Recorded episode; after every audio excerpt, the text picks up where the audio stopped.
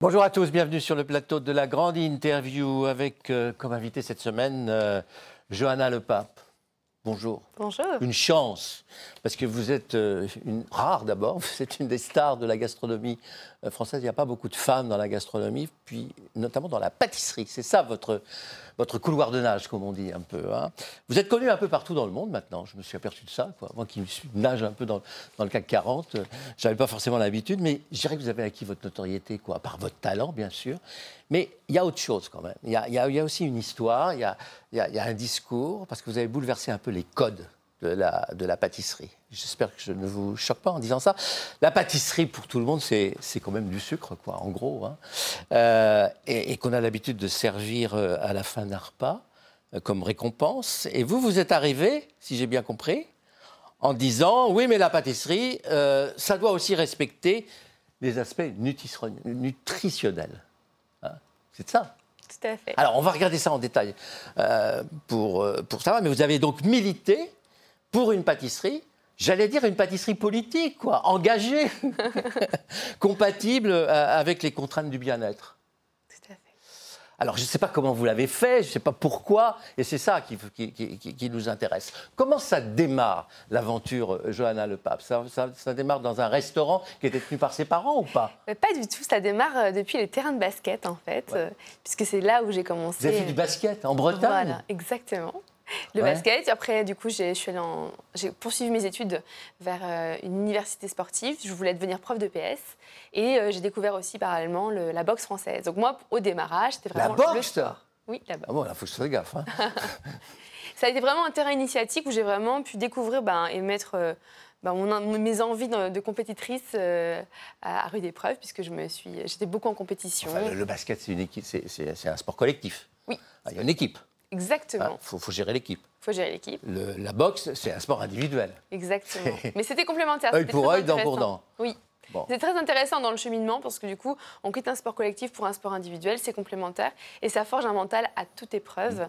qui nous permet ensuite de continuer ce parcours en pâtisserie qui était complètement euh, Mais oui, mais là, insolite. c'est complètement insolite et c'est complètement étranger à ça, quoi.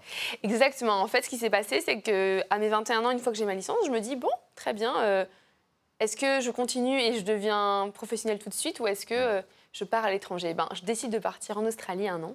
Mm. Et là, je découvre la pâtisserie euh, française Mmh, ouais, à l'étranger. Ouais, ouais, qui a beaucoup de succès.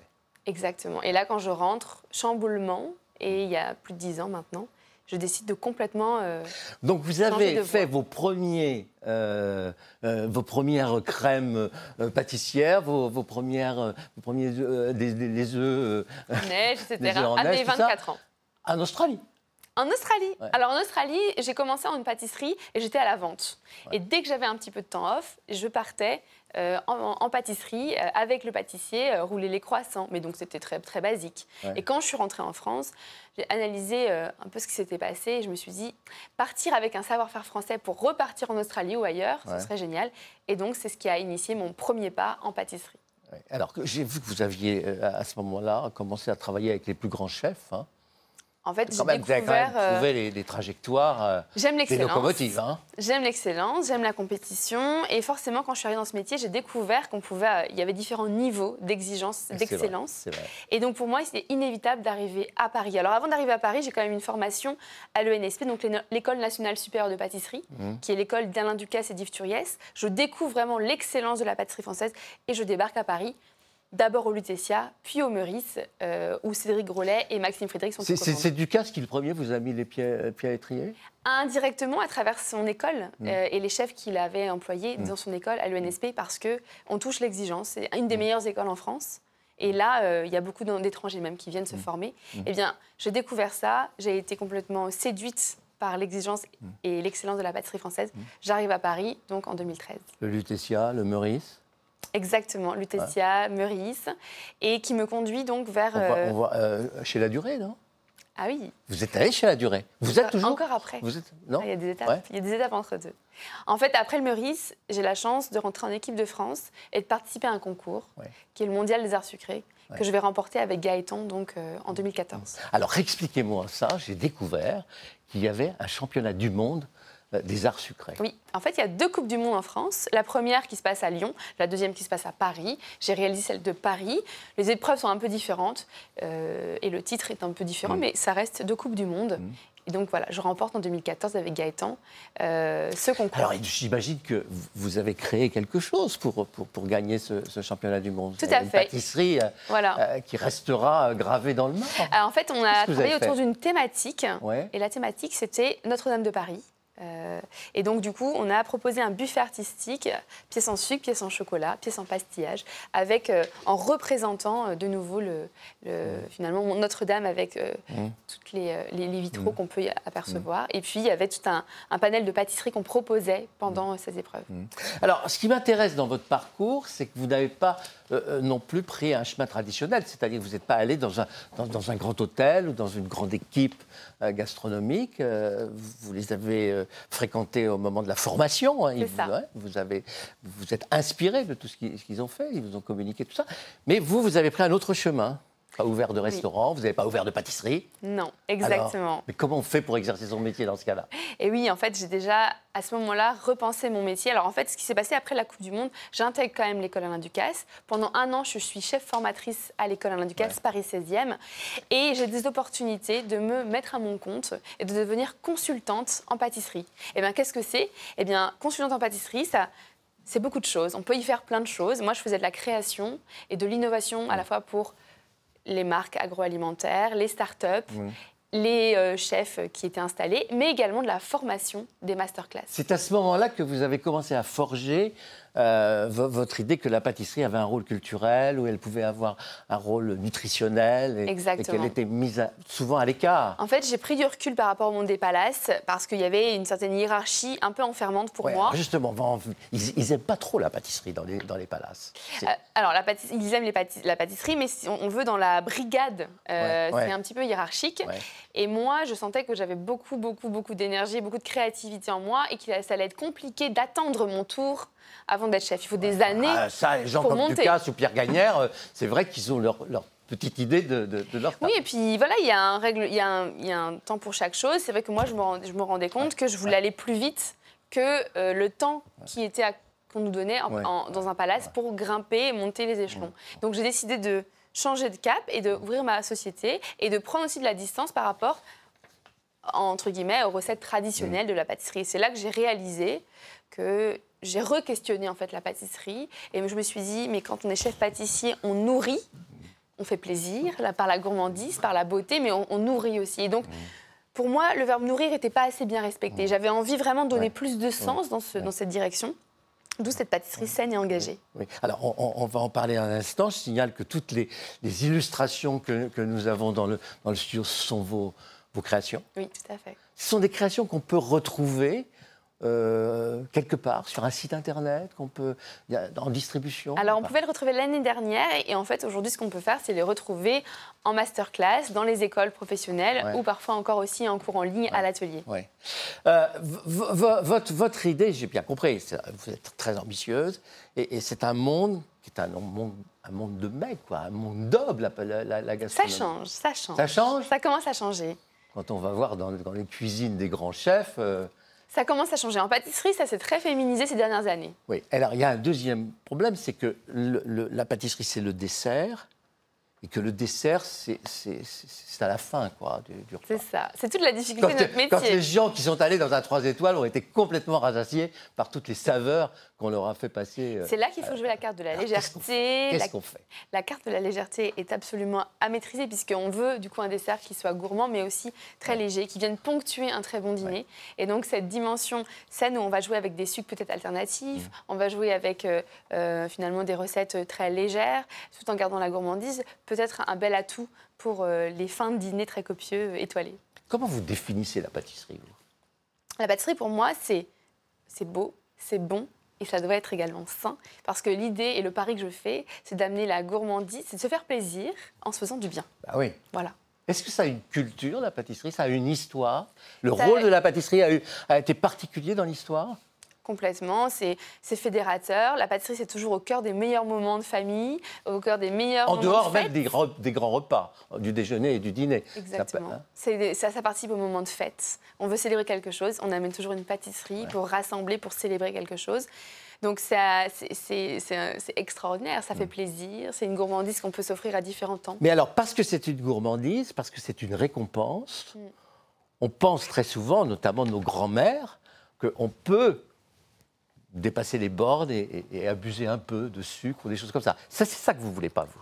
Et bien en fait, moi je dis, on peut abuser des bonnes choses si elles sont bien équilibrées. On eh peut abuser bien, des bonnes choses. si elles sont- oui. Si elles sont bien équilibrées, en Ouais. fait, il n'y aura pas d'impact négatif sur le, sur le Ouais. corps. Et c'est tout le pari que je fais aujourd'hui avec cette pâtisserie saine, équilibrée et engagée qui va sourcer ses produits aussi Bon. de façon intelligente. Si je dis que vous, vous êtes un peu dans la mode là, du, du- du temps euh, présent, euh, ça vous choque ou pas? En fait, je comprends cette idée. Moi, ça fait six ans déjà que j'ai visualisé l'avenir de la pâtisserie française dans cette direction. Un des avenirs de la pâtisserie française, qui allait s'incarner à travers des valeurs. Et cette pâtisserie saine fait partie du futur. Donc, c'est il y a six ans déjà quelque chose que je prenais. Aujourd'hui, tout s'aligne. Le, le Covid aussi a permis de se questionner sur notre façon de s'alimenter. Et donc, finalement, la démarche que, j'obtiens- que, que, que, que je défends depuis six ans, eh bien, aujourd'hui, euh, c'est une démarche que tout le monde aurait envie de, finalement, de de- de- d'emprunter ou en tout cas de, de découvrir pour diversifier sa Oui, pâtisserie. mais euh, le- attendez, le, le cœur de la pâtisserie, c'est du sucre. Vous éliminez le sucre? On n'élimine pas le sucre et Bah, il faut, Vous réduisez le sucre, Voilà, puisque c'est le sucre qui est, exactement. qui est le poison.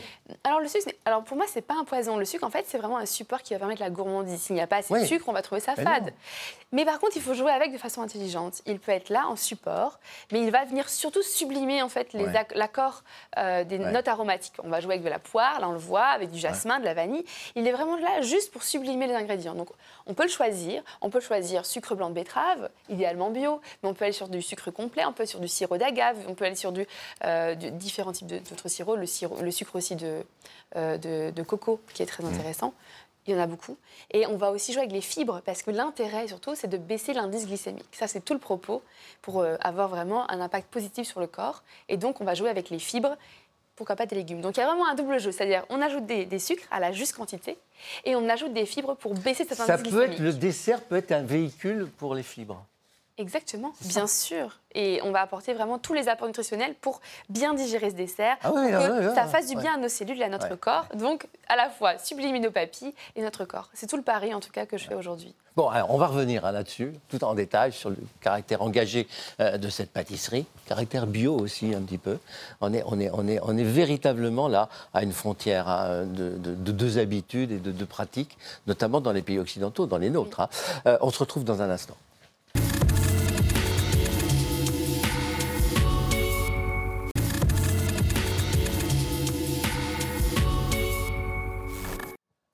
Bien, retour sur le plateau de la grande interview, toujours avec euh, Johanna Le Pape, euh, qui supporte euh, mes questions de, de, profane et d'amateur de pâtisserie, de chocolat et de sucre, et qui, elle, s'est fait un nom, finalement, dans le monde entier, sur une pâtisserie plus sobre, plus engagée, plus saine, plus nutritive. C'est ça? Tout à fait, exactement. J'a- J'allais dire, mais c'est un gros mot, j'allais dire une pâtisserie plus punitive, peut-être, non? Pas du tout. Ah non, voilà. La gourmandise avant tout, d'ailleurs, à chaque fois que j'ai un projet, c'est la gourmandise. Il faut que ça plaise. À la première bouchée, il faut qu'il y ait quelque chose qui se passe. Ouais. Mais en fait, on ne se rend même pas compte que cette pâtisserie est légère. On, se sent qu'elle, qu'elle est légère au goût, qu'on- elle n'est pas très sucrée. Qu'elle est juste sur vraiment les arômes choisis. Là, par exemple, on voit éclat, café, chocolat, cacao cru, vanille et huile d'argan. On va vraiment découvrir ces saveurs-là. On va même pas se dire qu'on mange une pâtisserie euh, saine ou autre chose, puisque c'est que de la gourmandise. En amont, le travail est fait. On a équilibré les recettes avec des ingrédients intéressants, des farines, farine de riz complet, farine de maïs, farine de châtaigne. On va travailler aussi euh, avec euh, un sirop d'agave. On va travailler avec l'huile d'argan, première pression à froid, etc., pour avoir une pâtisserie qui nous fait du bien. Mais la première chose, c'est de la gourmandise absolue. Et c'est là tout le pari, parce que les gens, quand ils entendent pâtisserie saine, ils se disent toujours Ah oui, voilà. voilà, qu'est-ce qu'on va avoir dans cette assiette? Donc l'idée, c'est vraiment d'aller euh, de, de- de- de séduire avec une pâtisserie gourmande, délicieuse et en même temps qui nous fait du bien. Mais la nécessité de faire ce, ce- ce- ce type de pâtisserie, euh, est-ce que- est-ce qu'elle correspond à, à des résultats d'études scientifiques précises selon lesquelles la pâtisserie traditionnelle serait un facteur d'obésité, par exemple bah, C'est très simple. En fait, il y a juste à prendre les recettes. On les envoie à une nutritionniste. Moi, j'ai une nutritionniste qui m'accompagne euh, sur toutes mes recettes. Mmh. On qualifie à la fois les kilocalories, mais pas que, évidemment. On qualifie les fibres, mmh. on qualifie les vitamines. Il faut savoir que moi, dans tous mes procédés, par exemple, là, on voit un dessert à la rhubarbe avec un, confit de, framboise. Euh, on a une framboise fraîchement mixée euh, avec une algue qui s'appelle l'alginate. Eh bien, on a 100% des vitamines. Voilà. On texture à froid et on garde toutes les vitamines. Donc ça, c'est intéressant. Et donc, nutritionnellement, on peut faire le rapport. Et on a une pâtisserie très intéressante, très équilibrée et qui nous apporte des bienfaits. Hmm. lors de la dégustation. Alors, dans cet engagement, en vous écoutant, j'ai l'impression qu'il y a plusieurs objectifs hein, qui, euh, qui se croisent, mais qui sont pas forcément contradictoires, mais qui peuvent l'être parfois. L'aspect nutritif, vous en avez beaucoup parlé. Il y a l'aspect aussi responsable des produits bio.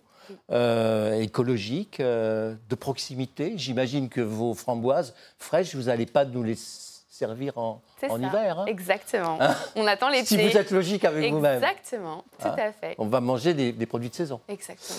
Euh, alors, quid des aspects commerciaux? Parce qu'il y a quand même une demande aujourd'hui.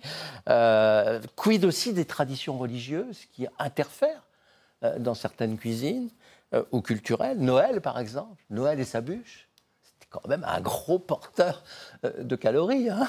Et bien justement, donc moi j'avais, j'avais donc euh, une bûche qu'on va peut-être voir tout à l'heure à l'écran qui est sortie donc à, à Noël dernier. Noël dernier on était autour de citron caviar. Citron, donc les citrons, les agrumes. Citron caviar. C'est complètement la saison. Arrêtez, vous n'avez pas abandonné le chocolat. Non, mais cette fois-ci, j'avais envie de proposer quelque chose de tout à fait nouveau. Une bûche jaune, pulvérisée au curcuma. Quelque chose de très frais, très léger, qui a beaucoup plu, donc avec un baba imbibé, euh, avec un sirop de citron. Euh, on avait donc un confit, de, un concentré de vanille et une mousse au thé noir. Euh, pareil, sur chez un super, euh, euh, pour le coup, facteur à Paris qui vend du mmh. thé incroyable, café verlet. Et donc là, on voit, on, voit la bûche. Donc beaucoup de légèreté. Le baba qui vient à l'intérieur amener beaucoup de. comme un nuage. Et cette crème très onctueuse, très mmh. légère, avec ses notes de thé, citron, caviar, citron. Et voilà, une dégustation légère qui a beaucoup plu. Et notamment, on parlait des repas conséquents. Noël est un repas très conséquent, copieux. Mmh. À la fin, on a toujours envie d'avoir quelque chose de léger, Souvent, on va vers la bûche glacée. La glace, oui. Voilà, la bûche glacée. Mais donc, si on veut pas une bûche glacée, une bûche pâtissière, c'était une proposition que j'ai faite et qui a reçu du succès euh, à Noël. Parmi les sujets qui fâchent, il y a le prix, il y a le coût.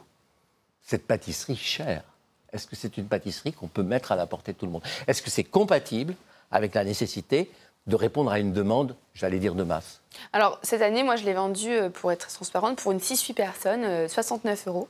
Euh, je trouvais que c'était un prix très cohérent par rapport à la qualité des matières premières et je mmh. pense très abordable. On a envie de se faire plaisir à Noël, on achète une jolie bûche, très équilibrée avec un sourcing produit très intéressant. Eh bien, 69 euros, j'ai trouvé que c'était un prix très cohérent et je pense aussi, et je suis convaincue, que c'est une pâtisserie abordable pour tous. C'est compatible avec la grande distribution? Moi, je pense que oui, parce qu'aujourd'hui, euh, je travaille avec eux. Je travaille avec l'ensemble de la filière. Je ne veux pas me spécialiser que dans l'univers du luxe. Je veux pouvoir toucher tout le monde. C'est pour ça que je travaille aussi avec l'agroalimentaire pour les aider à passer des caps. Et finalement, dans les recettes, quand on voit un petit peu les équilibres, il y a beaucoup de choses qu'on peut enlever pour mettre mm. et faire la part belle à des ingrédients sains.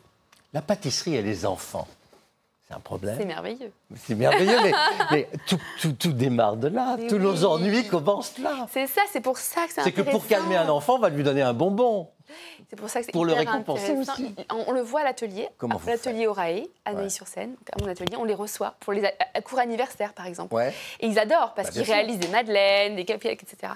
Et donc tout l'intérêt, c'est de leur proposer des recettes équilibrées. Ils ne se rendent pas compte, ils s'amusent. Et à la fin, ils dégustent ce qu'ils ont fait avec un taux de sucre équilibré. Juste... Et je pense que tout commence là. C'est-à-dire que si ah dans l'éducation, on amène à leur faire déguster des choses légèrement sucrées, très peu sucrées, et les, surtout découvrir les saveurs, le citron, le basilic, etc., eh bien, ils vont développer un palais très large et peut-être ne pas s'habituer au sucre comme on a pu le voir euh, ces dernières années. Euh. comment on va faire avancer la formation?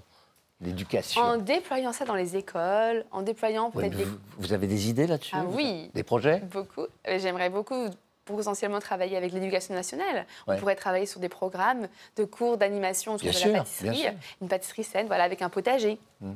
Il y a quelque chose comme ça à imaginer. Euh, je, vais prendre un exemple très simple aussi, c'est Tom et Josette. Alors là, on est sur une crèche, une micro-crèche euh, intergénérationnelle qui, qui s'ancre dans les EHPAD, donc les donc proches, donc dans des mmh. maisons de retraite. Et donc ces enfants qui sont à la crèche vont avec euh, du coup euh, ma collaboration, on va réaliser des ateliers de pâtisserie où il y aura les personnes âgées et les enfants de la crèche. On travaille ensemble, on crée, on s'amuse avec des pâtisseries très simples et très équilibrées. Et tout démarre de là. Mmh. J'ai vu en, dans l'émission, en, en préparant l'émission euh, et en regardant dans les magasins, il y a des box qu'on offre comme cadeau à des enfants pour qu'ils fabriquent eux-mêmes leur, pâtisserie. Ça, ça doit vous inspirer. Eh bien, c'est très drôle que vous en parlez parce qu'on propose ça également à l'atelier. Et notamment avec le digital, puisque ça, c'est la pâtisserie s'est digitalisée en ce moment. Donc il y a un site internet sur lequel on peut avoir tous les renseignements qui Exactement. concernent ça. Tout à fait. Atelieroreille.com. La, la pâtisserie et la crise. Qu'est-ce qui s'est passé pendant le confinement? Tout le monde s'est mis à pâtisser. Tout le monde s'est mis- Les meilleures recherches, on les voyait, c'était euh, babka, donc cette brioche euh, chocolatée. Ouais. Il y a eu des- le pain. Il y a eu des avait- inventions pendant, le, pendant les confinements. Je crois qu'en tout cas, les gens ont redécouvert leur cuisine, ont redécouvert leur tablier Ouais. et des ingrédients qu'ils n'avaient pas Mm. l'habitude de travailler. Ils se sont amusés, et notamment en famille, parce qu'il fallait occuper les enfants. Mm. Ouais. Donc ça a été très intéressant. qu'est-ce que vous avez fait, vous, Ah, moi, j'ai pâtissé. Je me suis aussi beaucoup questionnée sur euh, ce qui allait se passer euh, à l'après-Covid. Et euh, j'ai beaucoup par- partagé de, de choses sur les réseaux sociaux, justement, pour inspirer euh, les personnes qui étaient donc à l'arrêt et qui voulaient avoir des recettes, par exemple. Vo- Votre parcours, vo- votre formation vous a emmené dans le monde entier. hein. Ça a commencé par l'Australie, mais vous êtes allé un peu partout. Comment ça se passe ailleurs? La pâtisserie est universelle. Le rôle gastronomique et culturel de la pâtisserie, elle le mène dans le monde entier. La Quelque- pâtisserie, les bases de la pâtisserie sont françaises. C'est français. Pourquoi on, on voit tous ces, tous ces étrangers venir à Paris, par exemple, Ouais, ils viennent dans pas pour la grandes pâtisserie, ils viennent pas. Alors, dans les écoles euh, de pâtisserie françaises, on les voit tous. Il y a un public américain, américain du Sud, asiatique, etc., etc. On les voit tous venir à Paris. Pourquoi? À Paris ou dans les grandes écoles françaises parce que tout se passe ici, que les bases de la pâtisserie sont françaises, et ensuite ils exportent ça dans leur propre pays et ils développent une pâtisserie. Alors après, avec euh, leur petite euh, to- touche euh, euh, personnelle et culturelle. Par exemple, en Asie, on va découvrir une pâtisserie moins sucrée, euh, plus équilibrée, mais on retrouve quand même toutes les bases de la pâtisserie, la pâte à choux, les, les- les tartes, etc. Chose que eux n'avaient pas dans leur culture initialement. Comment vous voyez l'avenir alors euh, de, la pâtisserie avec le développement du fast-food, avec le développement euh, des- des recettes amaigrissantes qui, euh, qui pullulent un peu partout? En fait, la pâtisserie va être plurielle. Pour moi, demain, l'avenir de la pâtisserie, ce sera plus euh, une pâtisserie classique qui ouvre un peu partout et on retrouve les mêmes choix. Ce sera une pâtisserie incarnée par des valeurs. Je m'explique. Euh, je vais citer les, belles envies d'Alex Bornon, où elle va euh, développer une pâtisserie sans sucre pour les diabétiques, parce que son histoire à elle, c'est le diabète. Elle a ce, diabète, cette maladie, qui va déterminer cette nouvelle pâtisserie. On a des gens qui sont sensibles au gluten, qui vont développer une pâtisserie sans gluten, d'autres qui vont être véganes et qui vont développer. Aujourd'hui, je pense que c'est intéressant de voir qu'on a envie de s'approprier la pâtisserie à travers ses propres valeurs. On va avoir des gens qui vont dire Moi, je ne prends rien qui a plus 100 km de chez moi, parce qu'ils vont travailler très local. C'est ça qui est intéressant, c'est qu'on va déguster une pâtisserie qui va être incarnée par les valeurs du chef, et non plus peut-être des pâtisseries qu'on aura, euh, qu'on a toujours vues un peu partout. On oui, retrouvait oui, les mêmes oui, propositions. C'est-à-dire que vous vous rapprochez de l'individu et, et de l'intérêt individuel. Exactement. C'est-à-dire euh, que cette pâtisserie, elle est adaptée euh, à son poids, à sa taille, à sa condition de vie, à sa, à sa façon de vivre, au lieu où il vit. Voilà, elle peut avoir différentes valeurs. Ça dépend où est-ce qu'on met son curseur. Moi, mon curseur, il est sur le sein et l'engagement euh, sourcing des produits. D'autres vont avoir différents engagements. Mais je pense qu'une des voies de la pâtisserie du futur, c'est une pâtisserie inévitablement plus saine et végétale. On va aller Végétal. on- pas que, mais on va aller beaucoup vers une pâtisserie euh, végétale. Parce qu'aujourd'hui, c'est une demande internationale. Une, une question que je voulais vous poser, vous qui êtes originaire de Bretagne, Oui. et notamment de la Bretagne maritime. Oui. Il y, a- il y a une pâtisserie inspirée de la mer Ah. pas et des Alors, algues. Oui, on utilise les en algues. J'utilise les algues en cherche ça. pâtisserie. Ah, Vous utilisez ça j'utilise ça, exactement. J'utilise des algues bretonnes. Peu commun, un peu commun. Tout Il n'y en a pas beaucoup. hein. Oui, et notamment, je vais citer une marque que j'ai découverte qui est super, c'est une jeune start-up qui commence, c'est Neptune. Et Neptune vend des paillettes en fait d'algues bretonnes, et du coup là, on va en utiliser pour faire des essais justement en pâtisserie, et ça va être intéressant. Là, on commence tout juste. Ouais. Et donc voilà, la Bretagne s'invite encore en pâtisserie à travers l'algue. Ça veut dire que la mondialisation dont on parle n'a pas uniformisé les goûts en pâtisserie et, les formes de vue. Absolument pas. Non. Je pense qu'aujourd'hui, le chef va aller vers. Alors, c'est sûr qu'il y a, euh, en France, par exemple, on a des attentes parce qu'on a des souvenirs d'enfance qu'on a envie de retrouver. oui. Mais là, c'est en La, la France. Madeleine de Proust. Voilà. Mais on est en France. En Asie, ils vont avoir aussi un autre, euh, une culture avec des saveurs. On va plus aller sur du thé, du matcha, on va plus aller sur des agrumes. on va Qu'est-ce que c'est ça? Qu'est-ce que c'est? Ça, ça, c'est une tartelette, Une tartelette. noisette, sarrasin, café. Ah, pas mal. Pour venir à, revenir à l'avenir, est-ce que vous, pensez comme certains aujourd'hui C'était mieux avant ou pas? C'était mieux dans votre enfance qu'aujourd'hui? Non. Parce que moi, moi, j'a- j'adore vivre au temps présent et construire l'avenir. Donc j'ai adoré mon enfance, j'ai adoré ce qui s'est passé avant. Mais l'avenir, euh, on doit le construire différemment en prenant en compte notre écosystème, la planète. Et donc euh, être avoir une action vertueuse dans ce sens. Et donc aujourd'hui, on questionne tout ça, même dans notre métier, qui sommes au cœur du, système, puisqu'on achète des matières premières donc, euh, auprès du producteur. Donc il y a vraiment un impact important aujourd'hui d'aller chercher les meilleurs producteurs pour euh, réaliser nos pâtisseries, pour nourrir demain et aujourd'hui et demain. Alors, Les pour, clients. pour- pour terminer, vous, vous aviez fait ce championnat du monde là, des arts sucrés, c'était en 1910. en, combien En Non, 2014. en 2000 en 2014. En 2014. En 2014. Euh, vous, vous, vous me remettez- vous allez remettre le- le- votre, ti- votre titre en jeu Alors on ne remet pas le titre en jeu en pâtisserie. Ah, vous le gardez, c'est à vie. Voilà, c'est gardé, on l'a gagné, ouais, faut on- laisse la place aux autres. Bon alors, ok. Question très pratique. Johanna Le Pape, si on veut, euh, on, on veut avoir des renseignements supplémentaires, goûter la pâtisserie, comment fait-on? Alors on peut se connecter sur joannalepape.fr, Oh oui, bah, c'est très simple. atelier Aurae. Ouais. .fr également et on peut me connecter et on peut donc réaliser des cours en ligne ensemble ou à l'atelier. Merci beaucoup. Je ne veux pas dire que vous nous avez mis l'eau à la bouche, mais ça, c'est tout comme. Merci beaucoup. Je rappelle que cette émission, on peut la retrouver en replay hein, sur la chaîne, mais également sur tous les réseaux sociaux euh, via euh, le site internet de la chaîne, rtfrance.tv. Parfait. Merci.